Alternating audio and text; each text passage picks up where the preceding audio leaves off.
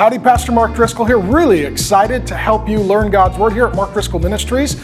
We like to help people learn God's Word and we like to help leaders teach God's Word. And we've got a lot of new resources for you, all free, through the great book of First John in a series titled The Father Heart of God. John was Jesus' nearest and dearest, closest, and most faithful best friend, and as an elderly man, the last living disciple of Jesus, he writes this amazing letter, and in his words, we hear the Father heart of God. I had the opportunity to teach this book in 13 weeks as a Bible study for the core launch team of the Trinity Church that I'm having the honor of planting in Scottsdale, Arizona. And I wanted you to learn God's Word. And so we've also provided for you about a 20,000 word study guide. This will help you study it personally with your family and or a small group. And for those of you who really like to go deep, we've got a free 240,000 word research brief that was put together by a team of scholars and professors, and we'll give it all to you for free at markdriscoll.org. Go ahead and sign up, and any gift that you give will help us to give more Bible teaching away. Thanks for the help. Father God, thank you so much for an opportunity to teach the Bible today here at the Trinity Church. God, I pray that you would send the Holy Spirit to illuminate the scriptures which you have inspired to be written. I pray for each of us there would be a point, a takeaway, something that you would have us apply to our lives this week. And so, Lord Jesus, thank you that you have come to walk with us, and we ask for the grace now to walk with you in your good name. Amen. Well, as we jump into 1 John chapter 2, let me tell you a little bit about me. I, I, uh, I, met my wife Grace at the age of 17. She was a pastor's daughter, and I was a Jack Catholic boy who wasn't a Christian, but kind of thought that maybe he was. Um, we started dating, and we were married at the age of 21. So now we've been together 28 years. We've been married 24 years. And uh, Grace is very sweet. She would not tell you this, so I will. But the early years of the marriage were hard because one of us, one of us, um, was a little um, harsh, difficult to deal with, and would start conversations in a fairly combative way. Now, I, I won't say who it was. Um, it was me. Of course, it was me. And so, what would happen is we would get into this cycle of conversations where, when there was something that was sensitive or something that was needing to be corrected or something that was a little difficult, I would start the conversation harshly. Harshly. Uh, and there's ways to do this. Sometimes it's raising your voice, calling somebody a name, uh, attacking them, just showing contempt or disdain, um, or just sort of coming at them in a bull rush way to where they feel a little overwhelmed and defensive. And so I would, I, I would engage Grace in these conversations, and they really weren't conversations, they were conflicts. And it didn't invite her into hearing from me, it made her defensive toward me, rightly so. And then over the years, we've, I've had to repent of that and learn from that and change and grow. And, and by God's grace, I, I, I hope and I trust and I pray that I'm doing better. And what's interesting is how a conversation starts really ultimately often determines where a conversation ends. Uh, there's a guy named John Gottman, he's a leading researcher, and he wanted to figure out with married couples why do some stay married, why do some get divorced, why do some work it out, and why for some does it break up. So he brought them together into basically an apartment type setting, it was a laboratory, and he would observe them having conversations, trying to find uh, measurable variables that would say these things lead to conflict, these things lead to resolution, these things lead to a broken relationship, these things lead to a restored relationship. And he studied couples over the course of many years, and he would look at their uh, feedback biochemically. And he, he decided that there was a number of factors that would cause a relationship to go bad. And the number one thing, the first thing, was conversations with a harsh startup. With a harsh startup. And that would set the conversation in a trajectory that was not going to be uniting, but it was going to be dividing. It wasn't going to be healthy. It was going to be unhealthy. It wasn't going to lead to love. It was going to lead to hate. And so he says he could predict divorce with a 93% success rate, which is pretty amazing. Okay. That being said, what John is going to talk to us about today are some things that we could bristle, we could be offended by, get defensive of. He's going to say that we have sin in our life. Most of us are not really excited to hear about that. He's going to tell us that we murdered God, which could offend you. And thirdly, he's going to call some of us liars. Uh, so he has some strong things to say, and how he begins instructing us is really crucial because if it's harsh startup, we're going to end up defensive and combative and arguing. And what I want you to see in this is not just what John says, but how John says it. And it's a lesson for all of our relationships how we interact at work, with our spouse, even for you parents, how you engage your kids when they're driving you crazy. Sometimes there are things that we need to talk about and, and the difference between a, a, conversation that's an invitation and a conflict that's combative is really the startup where you begin. You get that? So, as we jump into 1 John chapter 2 today, I want you to see um, how John begins his conversation with us. Um, he says this in 1 John uh, chapter 2, verse 1. Here's how he starts My little children. True or false? That's not a harsh startup. he doesn't say, You liars murdered God. He's going to get there in a minute. Instead, my little children. Hmm. Here's the point God tells you who you are before he tells you what to do. The point is that there shouldn't be correction without connection. This is a good parenting lesson. Now, John here is a man who's between 80 and 100 years old. He's at the end of his life. He's walked with Jesus for a very long time. He was the youngest of the disciples. He was probably walking with Jesus literally on the earth when he was in his 20s. At this point, he's been walking with Jesus for 60 to 80 years. At this point, he's got the father heart of God. And at this point, it's like a dad or a grandpa taking the kids or the grandkids, sitting them on the couch, and says, Okay, we're going to talk about something, but first things first, I want you to know how much I love you and how much I'm for you. See where that sets the tone? How many of you, if someone brings something to you that could be a little difficult to hear, if it starts with this disposition of, I love you, I care for you, I'm here for you, I want to help you, and they're smiling and the body posture's warm, you become a little more receptive to what they're about to say. Okay? That's exactly what John is doing. My little children, my dear children, you'll read this as well as you go through 1 John, he'll hit it in a few verses. He calls people his beloved. True or false? That sounds like a grandpa. Right? How many of you are grandpas? You like, or a grandma? That, that sounds like a grandma or a grandpa. Uh, that's very loving. It's very empathetic. It's very emotionally present. And it's very inviting. It's very inviting. I need you to know that that's God's heart toward you. I need you to know that that's my heart toward you. And I need you to know that God tells you who you are before he tells you what to do. You will see this pattern over and over and over in 1 John. Here's who you are, so here's what I need you to do. Here's who you are, so here's what I need you to do. And so here's the key. As Christians, we don't work for our identity, we work from our identity. God doesn't say, if you do these things, then I'll love you. God says, I love you, so I'm going to help you do these things. Do you see the difference? One is where you're trying to perform and please and earn, the other is where you're loved, served, and helped. It's very different. Some of you have a religious view of God that He's far away, that He's a bit angry at you, that you're not sure He approves of you, and unless you get your act together, He's probably done with you. That's not the Father heart of God. The Father heart of God is He loves you like a parent loves a child, like a grandparent loves a grandchild. And before he tells you what to do, he tells you who you are. He says that you're his son or his daughter. He calls you his beloved. Beloved. Okay? I need you to understand that so that it's not a confrontation when you read the Bible, but it's an invitation when you read the Bible. That you don't come fighting what God has to say, but welcoming what God has to say because that's his heart toward you. Amen? And do you see the implications for how we interact with our spouse, coworkers, our children, our enemies. It's not just saying that which is true, it's doing so with a heart of affection and well being and concern for the other. So, moving right along, um, he goes on to say, Because Jesus died for your sin, you can put your sin to death. So now he's going to talk to us about our sin, something that we could bristle about. And I don't want to talk about my sin, and don't point out the faults and flaws and failures in my life, and don't talk to me about the things that I've done wrong. I'm a little defensive, I'm a little insecure. And ultimately, what he says is, No, I do love you very much, so let's talk about something that's very important.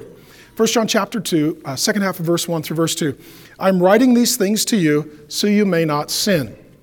What's the Christian's goal? Not to sin. Do you, do you get that? How many of you know that's the goal and you still have never met that goal? Right? Every athlete is trying to hit every shot, right? Every uh, accountant is trying to balance every penny.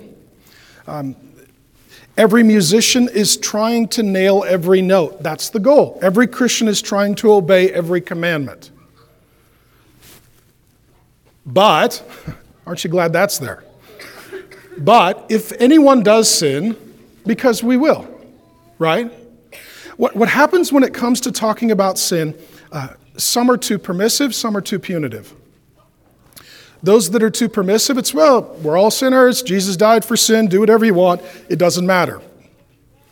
Those that are too punitive, here's what God's word said You fall short. Look at all your faults, flaws, and failures. We're going to pound you like a nail. How many of you come from a background that was too permissive? How many of you come from a background that was too punitive? What I love here, it's not permissive or punitive. Uh, he, he, he holds up God's standard, and that is sinless perfection, and he also acknowledges our fallen humanity. We will fall short and sin. It's, it's both and. And, and I want to say this too there's a difference between sin and mistakes. Okay? Um, sins are things that are against the Word of God, the will of God, and the way of God. That's what a sin is. Right, sin is something that's against the Word of God, right, the Scriptures.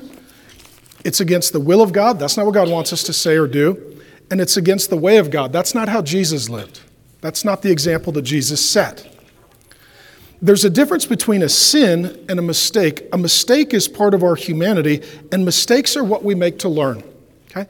We've got the children here in the family style Bible study as you let your kids grow, as you see your kids grow, the way they're going to learn and grow is by making mistakes. Amen?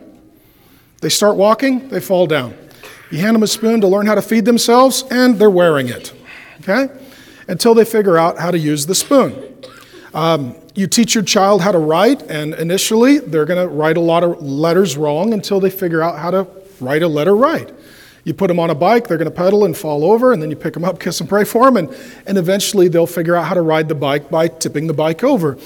Life moves forward. We make progress, we learn and grow through making mistakes. And the problem that happens with people who are religious, they can't distinguish between sin and mistakes, and their goal becomes to never make a mistake, which means they never take a risk and they never do anything. Okay? You and I are going to make mistakes. This is part of our growth process. And there's a difference between a sin and a mistake. Just like we'd let a kid, you know, make a mistake, learn how to do it right. So God is our Father. He lets us make mistakes till we figure out how to do things right. Why do I tell you this? Because sometimes religious people, they'll put everything in the bucket of sin, and all of a sudden they're, um, they're really hammering people for things that are not sins, and they're also sort of hammering themselves for things that are not sins. I'll give you an example. Some years ago, we were sitting in uh, Red Robin. Our kids, we had little kids at the time, we've got five kids, and our kids were little, and next to us was another large family, and uh, the dad asked for a, a, drink for the kid. Well, the server brought the kid, and it was a little kid, like three years old, one of those big glasses. It was made out of glass, filled with ice, so it was sweating. And what happens to the, to the glass? It gets really slippery. And the kid went to pick up the glass with their little hands, and what happens? They spill it. And the dad disciplined the child for spilling the drink. That's a mistake, not a sin. If anything, the dad should have spanked himself for not getting a cup with a lid. Amen? Right? I mean, because the, the, the kid didn't sin. Right? The, the glass is too big, it's too wet, and their hands are too small. That's not a sin. They made a mistake. They don't know how to hold the glass yet. A parent comes in and disciplines a child for mistakes and puts a lot of pressure on a child for mistakes. And I want to say this that we're the children of God, and God understands that we're going to make mistakes, and that's different than committing sins. And this needs to affect how we treat one another, and this affects how we raise our kids. How many of you, don't raise your hand, especially if you're here with your folks, but you're raised in a highly religious home where you would get punished, disciplined for mistakes. It wasn't even a sin. It's not against the Word of God, the will of God, the way of God. It's, it's not a moral error. It's not a violation of the character of God. You're, you just made a mistake. Okay? I want to distinguish that because God has a father's heart and, and he calls us his kids, and the way he parents us is the way that we need to parent our kids. So if you want to read a good parenting book, read the Bible, understand that God's Father, you're His child, that's what He just told us, and the way He treats us is the way we should treat one another, starting with our kids. So He's going to talk to us here about our sins, but I want to be careful that we don't have just one category of sin and everything goes in the category. We have another category of mistakes, and, and, and we learn as we go. He says that um, our goal is not to sin, so that's our goal but we will sin. So again, it's not too permissive and it's not too punitive. It's, it's very understanding and reasonable. But if anyone does sin, now he's going to talk about Jesus. We have an advocate with the Father, Jesus Christ, the righteous. He is the propitiation for our sins, and not only for ours, but also for the sins of the whole world. Okay? So now he's talking about sin in your life, right? He's talking about sin in my life.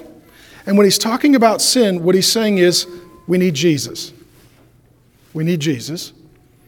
And the Father sent the Son, and He is a couple of different things.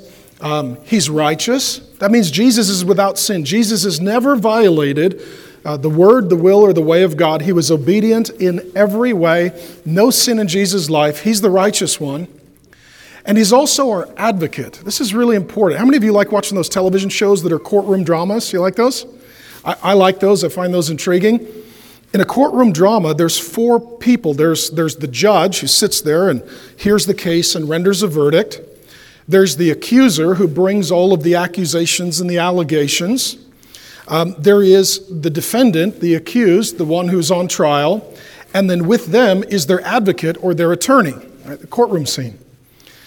What he's saying here is God the Father is the judge, that we are on trial, and that our accuser is Satan. Revelation 12:10 says that he is the accuser of the children of God, that he accuses them day and night. And what Satan continually does is he brings forth our sin. Here's what they said, here's what they did, here's what they failed to say, here's what they failed to do, here's how they violated your laws. Father, you wrote the laws, they violated the laws, and then what happens is there we are in court being judged. And some of you live with this. You live under condemnation, you live under shame. I, I didn't intend to share this, but I, I feel like I should. Some of you here and or will say to yourself, you blank. You failed, you are dirty, you're unforgiven, you're unloved, you're undeserved. Anytime you start hearing you, you know that's your accuser. You're being accused. He's the accuser of the children of God. He accuses them day and night, Revelation 12:10. Because I don't get up in the morning and say, You're going to brush your teeth. You're going to have breakfast. You're going to gas up the truck and go to work. I don't talk to myself in the second person, I talk to myself in the first person. When you are hearing something or saying something in the second person, you know that your accuser is accusing you. You, you, you, you, you. Does that make sense? That's the demonic realm that Satan is accusing us, that we are on trial, and we're hearing about all of the bad things we've ever said and done, all of the good things we've failed to say and do, and we're just sort of devastated and shocked. And what do we say? And here we are in front of God, and it's all true, and I did do that, I did say that, I have failed, I'm guilty. And Jesus is our advocate, and he stands up and he says, Actually, Father, what's being said, that's not true, that's a lie. They didn't say that, they didn't do that. That's a false accusation. And Father, they, they said or they did some of that, but, but their accuser's a liar, and he's added a lot to it, and, and that's not entirely accurate. And actually, Father, on that one, they did it. They're guilty. And Satan says, Well, so can we send them to hell? And Jesus says, No, no, no, no, no, no, because I'm their advocate. I forgave them, I paid the penalty. The penalty was the death penalty, and I paid the death penalty. So now they're forgiven. And, and the accuser just keeps hurling his accusations, and, and our advocate keeps correcting that which is untrue, and then explaining how the penalty has been paid, and the sin has been forgiven, and all has been cared for. And the Father is the one who is holding court. And that's, that's Jesus. Some of you condemn yourselves, and God doesn't condemn you. Some of you judge yourselves, and Jesus has already forgiven you. Some of you allow the accuser to continually haul you into the emotional, spiritual court where you just have to relive the worst moments of your entire life, the worst things that you've ever done. And Jesus would say, No, I'm your advocate. I've already taken care of that. Case dismissed. We're moving forward with life. This is critically important because some people, particularly those with a tender conscience, they live haunted by their sin. They live haunted by their sin, and the accuser keeps accusing them. And as a result, it robs them of their freedom and joy in Christ. So, how do we get our freedom and joy in Christ? And not only is Jesus our uh, righteous one, he's our advocate. The third thing I want to talk about is he's our propitiation. It's a big word, but it's here in our Bible. And my goal is not to make you feel stupid, but to take the big words in the Bible and explain them in simple ways. Um, when we moved to uh, Phoenix, we road trip down and we'd drive along and we'd look and, hey, look at that, look at that, look at that. You enjoyed the sights. And then there were a few sites that we would pull over, get out of the car, and take a little more time to look around, take photos, and really take them in. As we're journeying together through 1 John, this is a place where we're going to pull the car over. We're going to get out and look around for a little bit. What does this word mean? What does this word mean? What does this word propitiation mean? Let's pull over. Let's take a look at this. It's a word that appears four times in the New Testament. Some of your translations will call it sacrifice of atonement which is basically what it means. Some of your translations will call it expiation, which really isn't a great translation. Um, Bible translations are like ice cream flavors, there's a lot of good ones. Um, we've all got our favorites, and there's also a few that aren't as good as others. The translation that I'm using here, I appreciate that it uses that word. Um, this is the English Standard Version of the Bible, and it's the one that I prefer to preach out of because it's a more literal translation. And though many people, most people, probably don't even know what this word means, it's really important, so I want to explain it to you. And when we're talking about propitiation, what we're talking about is the death of Jesus Christ in our place for our sins. The most important person in the history of the world, Jesus, and the most important event in the history of the world, the crucifixion of Jesus. And I've got it in your notes. I won't put it up on the slides, but it's really four things. Number one, God is holy, we are sinful. That's where it starts. Uh, I could give you many verses for every one of these points for the sake of some brevity. Um, my brevity is not brevity. Uh, I just give you one for each. But Levit- Leviticus 19:2, God says, "You shall be holy, for I, the Lord your God, am holy." So God is holy. That means he is other, he is sinless, he is perfect in all his ways. Um, there are many attributes of God in the Bible. God is sovereign, He's in charge. God is good, and God is loving, and God is merciful. We looked at it in 1 John um, last week that God is light. Uh, in 1 John 4, it'll tell us that God is love, all of these attributes of God. The number one attribute of God that's mentioned more than any other attribute in the whole Bible is that God is holy. God is holy. Secondarily, we are sinful. We already looked at it in 1 John chapter 1 verse 8. He says it this way, if we say we have no sin, we deceive ourselves and the truth is not in us. The God is holy and we are sinful. There's the problem. There's the problem. Point number 2, God hates sin. Okay? When I tell you that God hates sin, some of you will bristle and say, No, God doesn't hate. God holds all emotions perfectly. We were made in the image and likeness of God, so we have the same emotions of God, but God's emotions are perfect. So when He hates, it's a perfect hatred. When He's angry, it's a perfect anger. Our problem is sometimes our hatred or our anger, it's imperfect. But God hates sin. God loves people, but He hates sin. And the problem is that people sin, and how can God deal with the sin without destroying the person that He loves? That's, his, that's the thing that God has to do for us. And let me say this as well before I read Proverbs 6. We should hate sin, and we do. How many of you, when you watch the news and you hear a woman was assaulted, you, say, you hate that? That shouldn't happen. A child was abused. You hate that. That should not happen. Right? Someone was going to help, and as a result, they were harmed. There was a, a story recently where I, th- I think it was a, a fire fighter was going on a call and they were killed in a domestic violence dispute. I hate that should never happen. Someone is going to help and as a result they're harmed. That should never happen. That's God's heart towards sin. Because God is good, he hates evil. Because God is holy, he hates that which is unholy.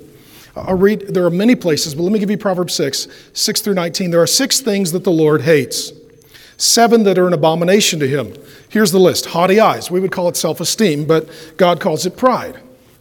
A lying tongue, saying things that are dishonest and untrue. Hands that shed innocent blood, murder and harming people. A heart that devises wicked plans because God can see the heart and the motive and the intent behind the heart. Feet that make haste to run to evil. People who go out of their way to do bad things. A false witness who breathes out lies. That's not true. You're not telling the truth. You're, you're falsely accusing and condemning someone. And one who sows discord among the brothers one who causes division, separation, animosity, hostility between Christians. Anybody who comes in and says, I want to get these Christians to hate one another, to argue with one another, to fight with one another, God says, I hate that.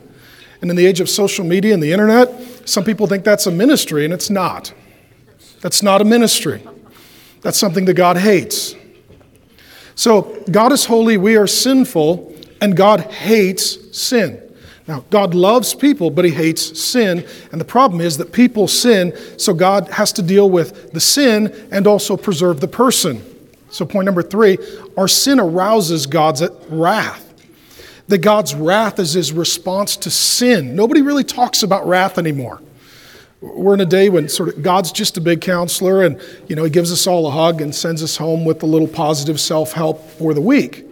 And the truth is that God's a father and he loves us, but the truth is that the Bible talks a lot about the wrath of God. The wrath of God is mentioned just in the Old Testament alone about 20 different words in about 600 occasions. Years ago, I looked them all up just to find it all in the Bible. It's a big theme. It's not remotely hidden over in the corner. The wrath of God is actually quite central. It's a big mega theme. And there are parts of the whole Old Testament that illustrate the wrath of God. Whole towns like Sodom and Gomorrah are destroyed. A flood comes and destroys everyone and everything that was alive on the earth in that day. That's wrath. That's justice. That's punishment. That's dealing with sin and folly and rebellion. And, and what God does is God provides a way in the Old Testament before the coming of the Lord Jesus that his wrath is propitiated, it is diverted, it is placed on one who is a substitute, and thereby it is removed from the other, the guilty offended party who deserves it. Um, I, I, know I'm going quick, but let me, let me give you a few examples. So in Genesis, God's people uh, move into Egypt. The next book of the Bible, Exodus, they grow to be a nation of millions of people. And God wants to deliver them from slavery and bondage in Egypt so he's going to pour out his wrath on the nation of Egypt because of the way they've treated God's people. So death will come to every home and take the firstborn son in every home. This is a big deal. I'm a firstborn son. I'd be gone. My son Zach, who's here, he'd be gone. Right. Death is coming to the firstborn son in every home that does not propitiate their sin. So what they do, they take an animal as a substitute they confess their sins. The family would sacrifice the animal. They took the blood from the animal and they literally painted the doorpost to their home. Do you remember this? And then the wrath of God was poured out on Egypt, but God's wrath passed over every home that had their sin propitiated by a substitute. The substitute paid the penalty of death for their sin. They acknowledged and confessed their sin. As a result, the wrath of God was propitiated, it was diverted to the substitute from them. And then the wrath of God passed over that home so that no one died in that home. And so, Jews that celebrate Passover, that's, that's what they're celebrating. That God's wrath was propitiated and God's wrath passed over them because of a substitute. Moving forward, then, you get the, uh, the sacrificial system, and the temple is built, and there's a high priest who represents Jesus as the mediator between God and man. And the whole sacrificial system was that we as sinners would acknowledge our sin. That in the court of law between a holy and righteous God and us, there is sin, there is transgression, there is offense. And so we would go to the temple, the people of God would, and we would give a sacrifice, and the sacrifice would be the substitute for our sin. And as a result, the, the justice and the wrath would be poured out on the substitute, and then it would be propitiated, diverted away from us. All the way to Yom Kippur, the Day of Atonement, the Jews would simply call it the day. It was the biggest day of the year, it was their Super Bowl. And what happened on the Day of Atonement is the whole nation would come together and they would confess their sins, and the, the high priest, the mediator between the people and God, he was the placeholder until the coming of Jesus. He would go into the Holy of Holies, the presence of God on the earth, and he would lay hands over the substitute animal without spot or blemish, showing that it was without sin and it was a sinless substitute that was offering its life in the place of sinners. And the high priest would confess the sins of the people, and then the animal would be put to death, and their blood would flow, and God's wrath would be propitiated, diverted away from the guilty sinners and to the substitute. So, the whole of Israel, all of the Old Testament is, is about this substitution and the sacrificial system and, and the shedding of blood for the remission of sins, which is what Hebrews echoes, until Jesus comes. And all of this is foreshadowing of the forthcoming of Jesus. And Jesus begins his public ministry, and his cousin John the baptizer sees him, and he says, Behold, who knows the line? The Lamb of God who takes away the sins of the world. Here it is. Here it is. Here it is. He is the propitiation for our sins. He is righteous. He's the lamb without spot or blemish. He's going to substitute himself for our sins, not only our sins, but the sins of the whole world. Behold, the Lamb of God who takes away the sins of the world. And so, Jesus Point number four propitiates the wrath of God. Everything that happened to Jesus should happen to you and should happen to me. Everything that happened to Jesus should happen to you and happen to me. But instead, the righteous one is also our advocate. He steps into the courtroom and he says, Yes, they're guilty, but I've paid their penalty, so they are free to go and live a new life. And sometimes what happens is, as Christians, we'll th- say things like, well, Jesus died for your sin, and then we move right along. Let me tell you, that's when we got to hit the brakes, pull the car over, get out and look around. So, as we plant this church together, foundational is the cross of Jesus, the death of Jesus. Okay? So, let, let, let me explain a little bit about crucifixion because we haven't seen it. Every once in a while, it'll happen you know, and sometimes they'll post it on the internet, but as a general rule, we don't see it. In, in the days of Jesus, they were ruled by the Roman Empire, a godless nation, and they would use crucifixion as state sponsored terrorism, and it was a way to keep people in line. It's not unlike jihadists today putting beheadings on the internet, it's a way of causing fear in people and basically saying whatever they believed or however they behaved, don't do that, or we'll do that to you. And it's terrifying. So, the day that Spartacus fell in battle, they actually crucified 6,000 people in one day along a stretch of Roman highway. Imagine you're on horseback or foot going for a walk. 6,000 men. Usually crucified at eye level. Most of the time they were crucified at eye level, so you're looking at them. When they'd crucify a woman, they tended to turn her around, but the men would face you. This was done openly and publicly in places where you could see it. This would be like out on the street or at the grocery store. The point was state sponsored terror.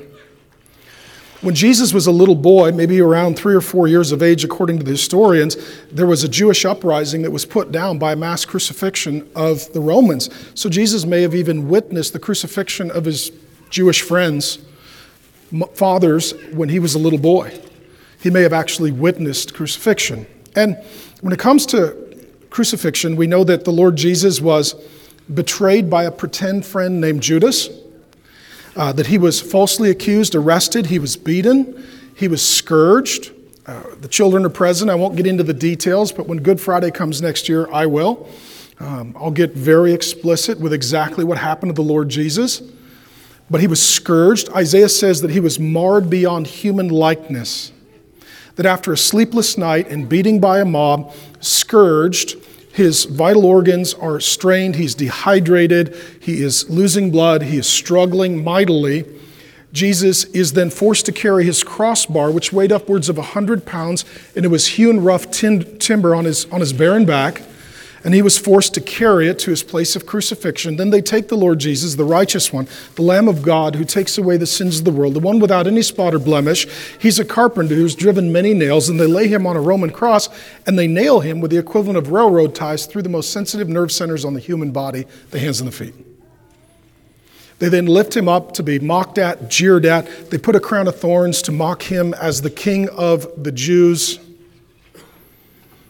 On his way carrying the cross, the Bible records that Jesus fell, with a crossbar on his back. The doctors would tell you that this is the equivalent of a head on collision in a car where you're thrust into the steering wheel with no airbag. If you don't go to the doctor, you're going to die of a chest contusion. So that's physically where our God is. And he is struggling and he is straining and he is sweating and he is bleeding and he is dying. And who's there to watch it all? John, the guy who writes this. Jesus' best friend, the one whom Jesus loved, the one who had walked with Jesus as his near and dear friend for three years. And then there are seven final words that Jesus says from the cross. I'll just hit two of them. One, Jesus says, My God, my God, why have you forsaken me? In that moment, the theologians will tell you that the Father turned his back on the Son. In that moment, Jesus was the propitiation for our sins. Jesus took our place. He was the substitute, just like the animal in the Old Testament sacrificial system. So here it is the living Jesus who was put to death. My God, my God, why have you forsaken me? 2 Corinthians 5:21 says that God made him who knew no sin to become sin so that in him we might become the righteousness of God. It's one of my favorite verses in the whole Bible. The great Protestant reformer Martin Luther, he called it the great exchange. And what he says is that Jesus took our place and put us in his place. So he dies and we live. He takes our unrighteousness and he gives us his righteousness. He takes our rebellion and he gives us his obedience. He takes all of our sin and he gives us all of his forgiveness. That's what Jesus does. That's why we call it good news. So if, if you're a Christian, God doesn't punish you, he's already punished Jesus. God is not angry with you. His wrath was poured out on Jesus in your place. That he can look at you and say, You're my beloved. He can look at you and say, You're my child. God found a way to make his enemy into family through the propitiation of sin through his Son. So the wrath of the Father was poured out on the Son. Do you get that? Now, this allows God to still hate sin and love us. This allows God to deal with sin and also forgive us. This is, this is amazing that God would do this. I don't know about you. I don't have these kinds of detailed plans to sacrifice my beloved son for my enemies who haven't even asked for it. But that's the goodness of God. Amen? That's the tremendous love of God. So Jesus is there suffering and dying. They want to get him to stop speaking because he's talking about, Father, forgive them, um, and such. They take a, a, sponge and they shove it in his mouth. And uh, when we were on tour in Israel and, and in Greece and in Turkey, we've been to archaeological digs and we visited the locations in the Bible with theologians and archaeologists and professors as a family. And I found that a sponge was a, a common uh, part of the deployment for a soldier heading off into battle. It was part of their military gear for the field. That as you're deployed out in the field, if you needed to go to the bathroom, you would take out your standard issue sponge, you would put it on a stick, you would sop it in wine vinegar, which acted as a disinfectant, and that was your field toilet paper. The soldiers take one of those and shove it in Jesus' mouth to get him to stop talking. That's what we do to God. And then, with that kind of taste on his lips, Jesus says, Father, forgive them, and it is finished. That's unbelievable. That being treated like that, with that taste in your mouth, that what comes out of Jesus is love. Pure, beautiful, forgiving, substitutionary, propitiation love. It's, it's amazing. This is why 2,000 years later, we can't stop talking about Jesus. We, we can't stop learning about Jesus. We can't stop loving Jesus. Amen? We have an advocate, and he's righteous, and he's the propitiation for our sins. And anybody in the whole world that turns to him and turns from sin can be finished.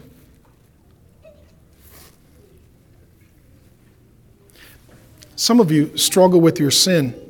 You say, How do I put my sin to death? The first thing is to remember Jesus already died for it, and because he died for it, you can put it to death. So, whatever sin you're struggling with, whatever sin you're carrying, whatever sin you're ensnared by because Jesus died for it, you can put it to death. Amen? So when he says, you know, I don't want you to sin, but if you do, Jesus took care of it.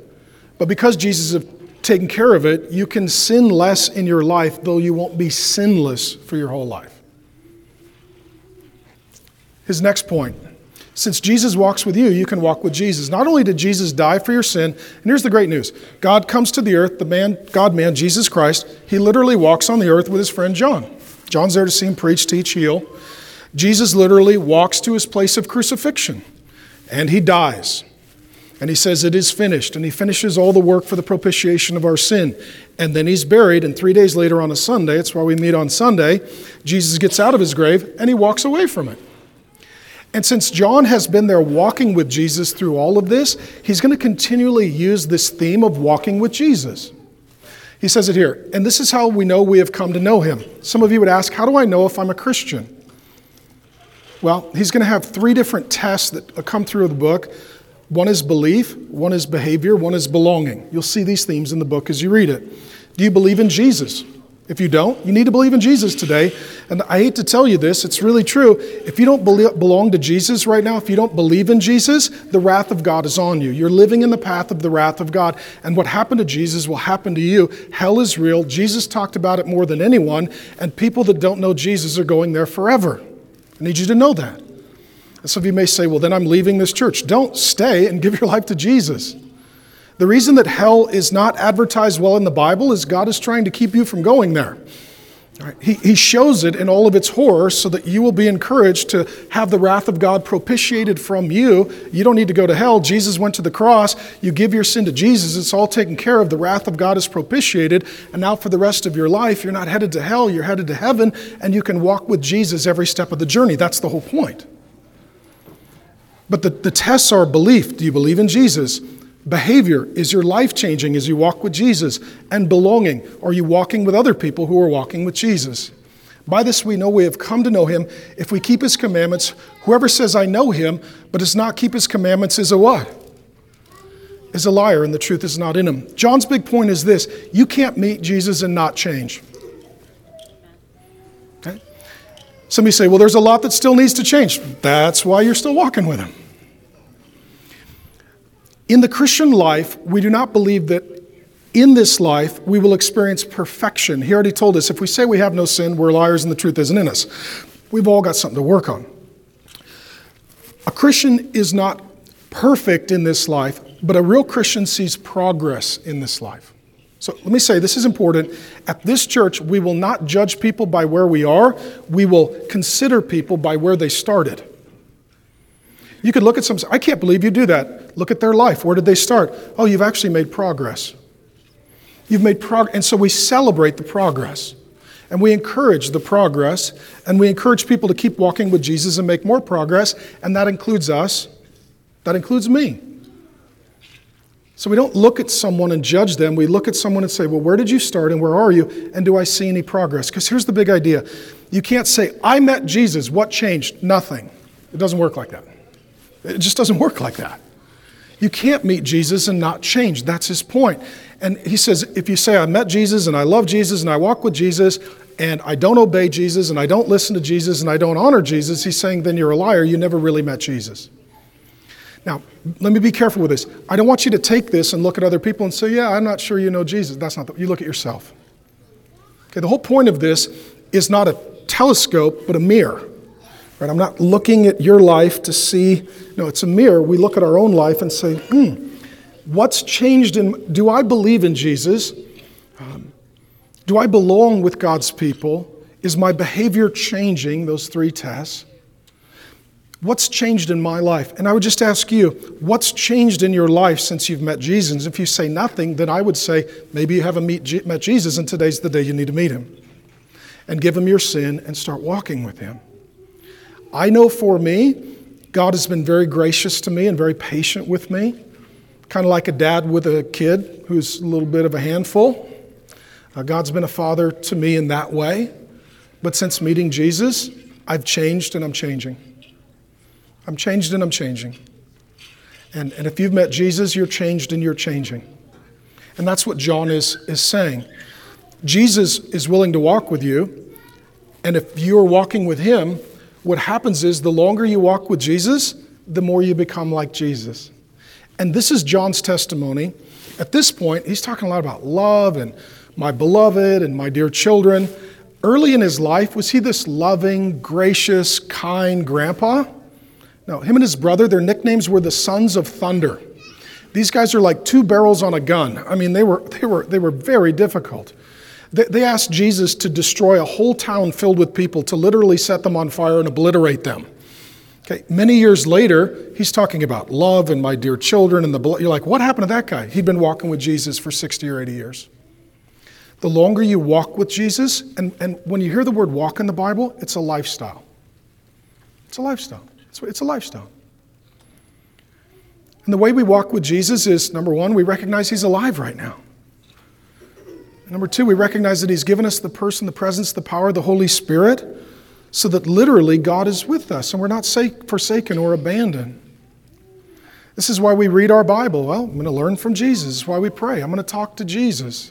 That's why we get together with God's people. I want to see what Jesus is teaching them so I can learn. And if there's a way for me to love and help and serve them, we're God's kids, and the kids all need to hang together, and Jesus is our big brother, and God is our father, and we do life together as a grace centered family. That's how we do it. And so John literally walked with Jesus, and after Jesus ascended into heaven, he continued to walk with Jesus. And what he's saying is don't say you've met Jesus and you walk with him if you're not becoming increasingly like him. And let me say this this is the answer to sin. Um, some of you would ask, okay, I have a habitual pattern of sin in my life. It's something I'm struggling with. It's a little dark, it's a little shameful, it's a little secret. And okay, the Holy Spirit's sort of highlighted that for me this morning, Pastor Mark. What do I do? And here's what I would say invite Jesus into that place. Invite Jesus into that place and spend most of your time thinking about Jesus. There's a very godly movement leader. He's international. He leads a whole network of churches. He's, he's just one of the godliest men I've ever met. Uh, he's from another country. And I remember sitting down with him some years ago, and I asked him, I said, Pastor, he's got loves Jesus, wife loves Jesus, kids love Jesus. They're a beautiful family. I said, How do you stay away from sin? How do you keep yourself from sin? And what he said sort of blew all my circuits. He said, uh, kind of scrunched up his nose. He said, I don't know. I don't, I guess I don't really think about sin. I said, okay. He said, I just, I just try to spend all my time with Jesus. Oh, well, that's a good answer. right?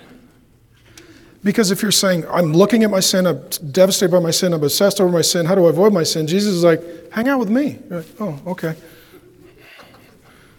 Where's your sin? I don't know. It's back there. I'm with Jesus now. And Jesus is leading me away from my sin. The more I read the Bible and pray and worship and walk with Him, I don't know, my sin just gets further and further away. I don't. So the center of your life is not your sin, it's your Savior. As you walk with Jesus, you walk away from your sin. Amen? So if you're struggling, don't, don't obsess over your sin, spend time with your Savior. That's what John is saying walk with Jesus. It's a lifestyle. Some of you have been raised in environments where it's like, I got to see the sin, I got to acknowledge the sin, I got to confess the sin, I got to own the sin, I got And Jesus is like, hello, I love you. Could we, could we go now? Like, I already died for it. And so it's taken care of. How about we go do something else?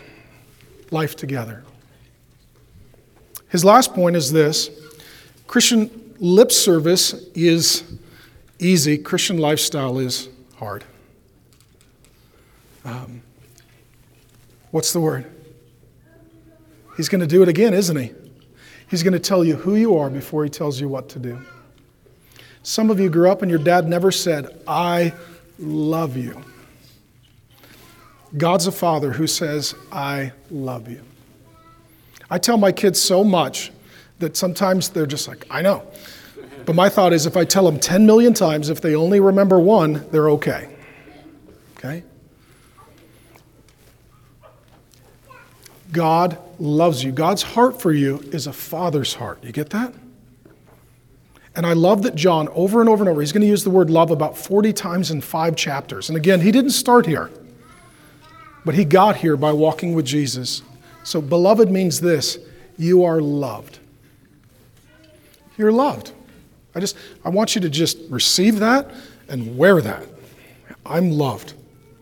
You're loved. Beloved, I'm writing to you no new commandment. Okay, so sometimes the Bible says something new, sometimes it says the same thing over and over and over. How many of you have had kids and you tell them the same thing over and over and over?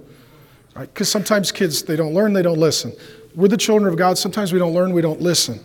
Sometimes in sermons, you'll hear me say the same thing, and you'll be like, He's already said that. And it needs to be said again. And sometimes the Bible repeats itself because we didn't get it the first time. I'm writing to you no new commandment, but an old commandment that you had from the beginning.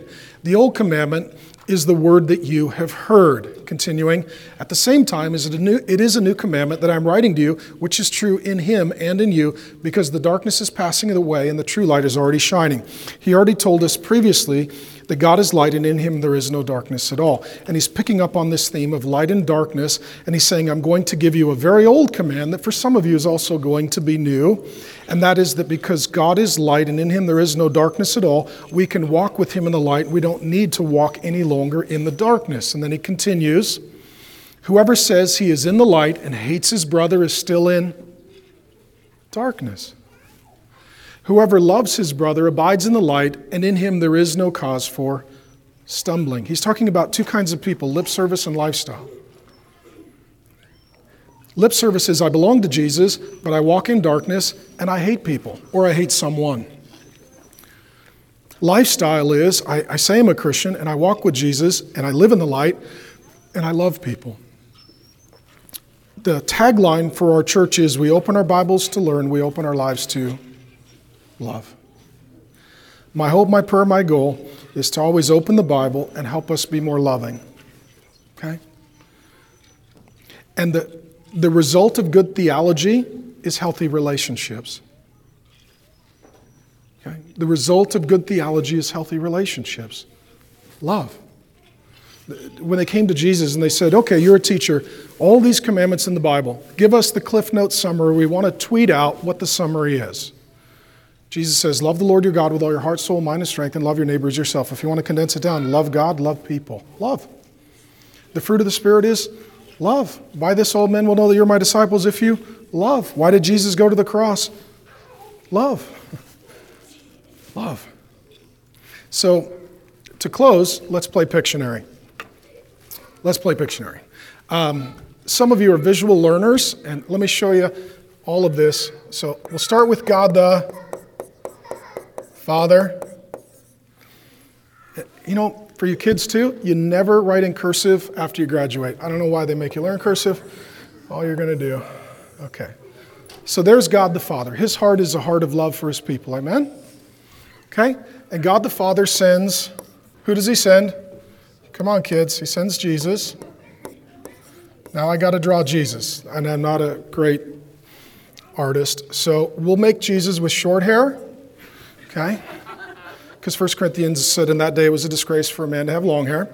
So we'll give him a short, and we'll make Jesus very happy. Okay? Okay? He's very happy. Okay? And Jesus has a lot of love in his heart. And I tend to think of Jesus as having a thick neck and being fairly broad shouldered, because that just seems more holy to me. I don't know why. So there's Jesus, okay? Okay? And over here, we'll have uh, Mrs. Christian Lifestyle, okay? Um, and we'll draw her with uh, curly hair, okay? And she too is very happy. Um, kids, should we put a dress on her? Yeah, okay. Uh, we'll put a nice dress on her, and she's got a lot of love in her heart. And uh, she is wearing wedges, okay? so, okay? Um, my wife wears wedges. I've learned the difference between flats and heels and wedges. So, Mrs. Life, Christian Lifestyle is wearing um, wedges. Now, she and Jesus, they're friends and they hang out together. And the love of the Father comes through Jesus and it goes to Mrs. Christian Lifestyle. And then from her, she gives away love to other people. She's loving. She'll forgive you, she'll be generous toward you, she'll be kind. And if she says or does something wrong, she's going to come and apologize for it. Okay? And then over here, we'll call it uh, Mr. Lip Service. Okay? And he's far away from Jesus. He's actually got his back turned to Jesus. Okay? And I think we'll put a backwards ball cap on him because he just seems rebellious. Okay? And, uh, and he's not happy. He's very, he's very grumpy. Um, he's just very, very grumpy. And, and his, his whole life is, is a trajectory away from Jesus.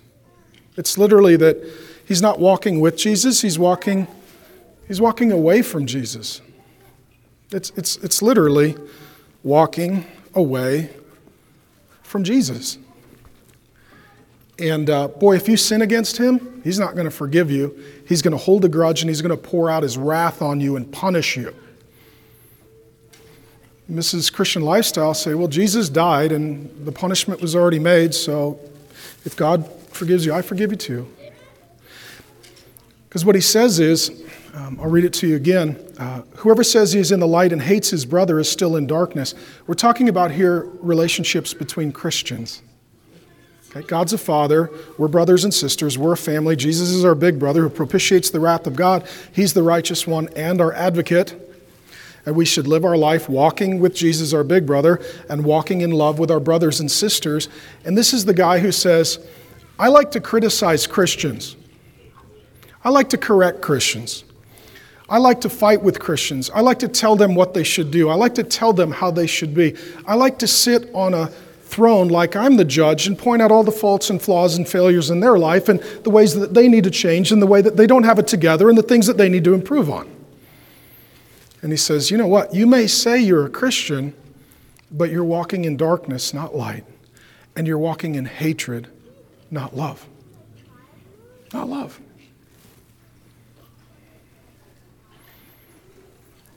Say, well, how are we going to fix that? Well, Jesus wants to walk with you. And he wants to forgive you so that you can be forgiving and He wants to love you so you can be loving. And in my experience, sometimes the reason that this Christian hates this Christian is they've let their hurt turn into their hate.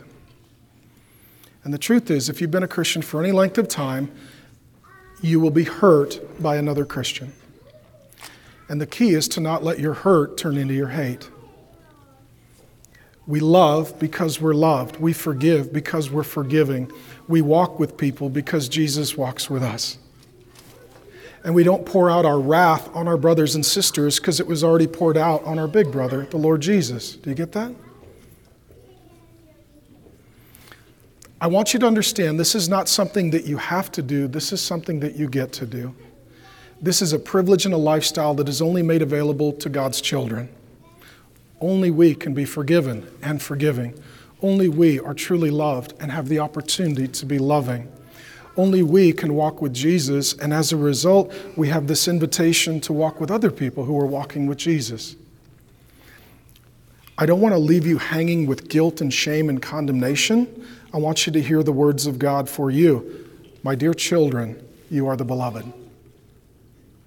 Therefore, walk in the light with Jesus and love one another. Don't walk in the darkness and hate one another.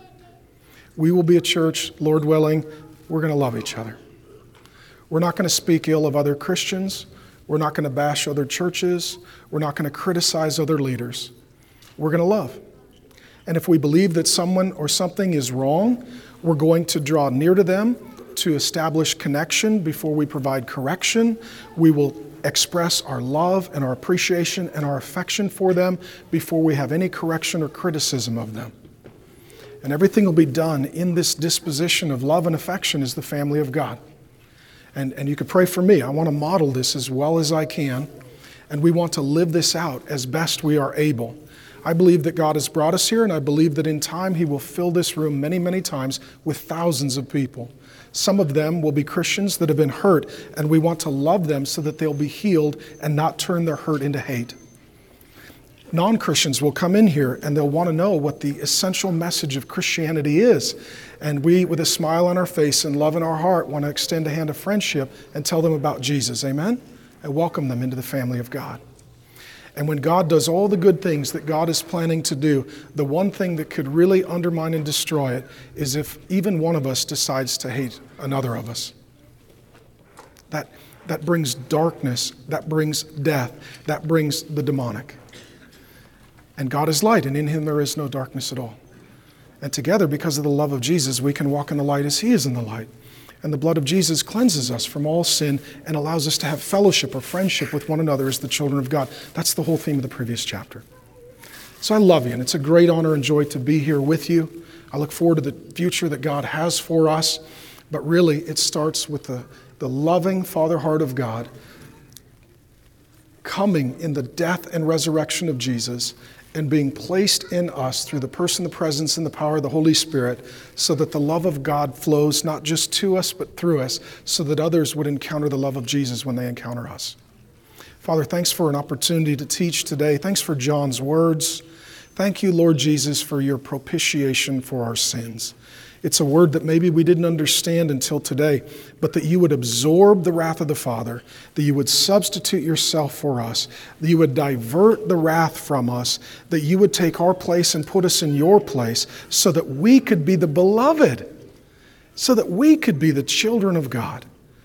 Lord Jesus, may we always, always celebrate that. May we never get tired of hearing that. May that be something that is new for us every day to remember and enjoy and may it inform and instruct and direct the way we interact with one another, starting with our friends, starting with our spouses, starting with our family members and our children. And Lord, I pray for the future of this church as we're in our infancy state. I pray that love would mark our relationships and that this house would be rooted and established in love. In the name of Jesus, I pray. Amen.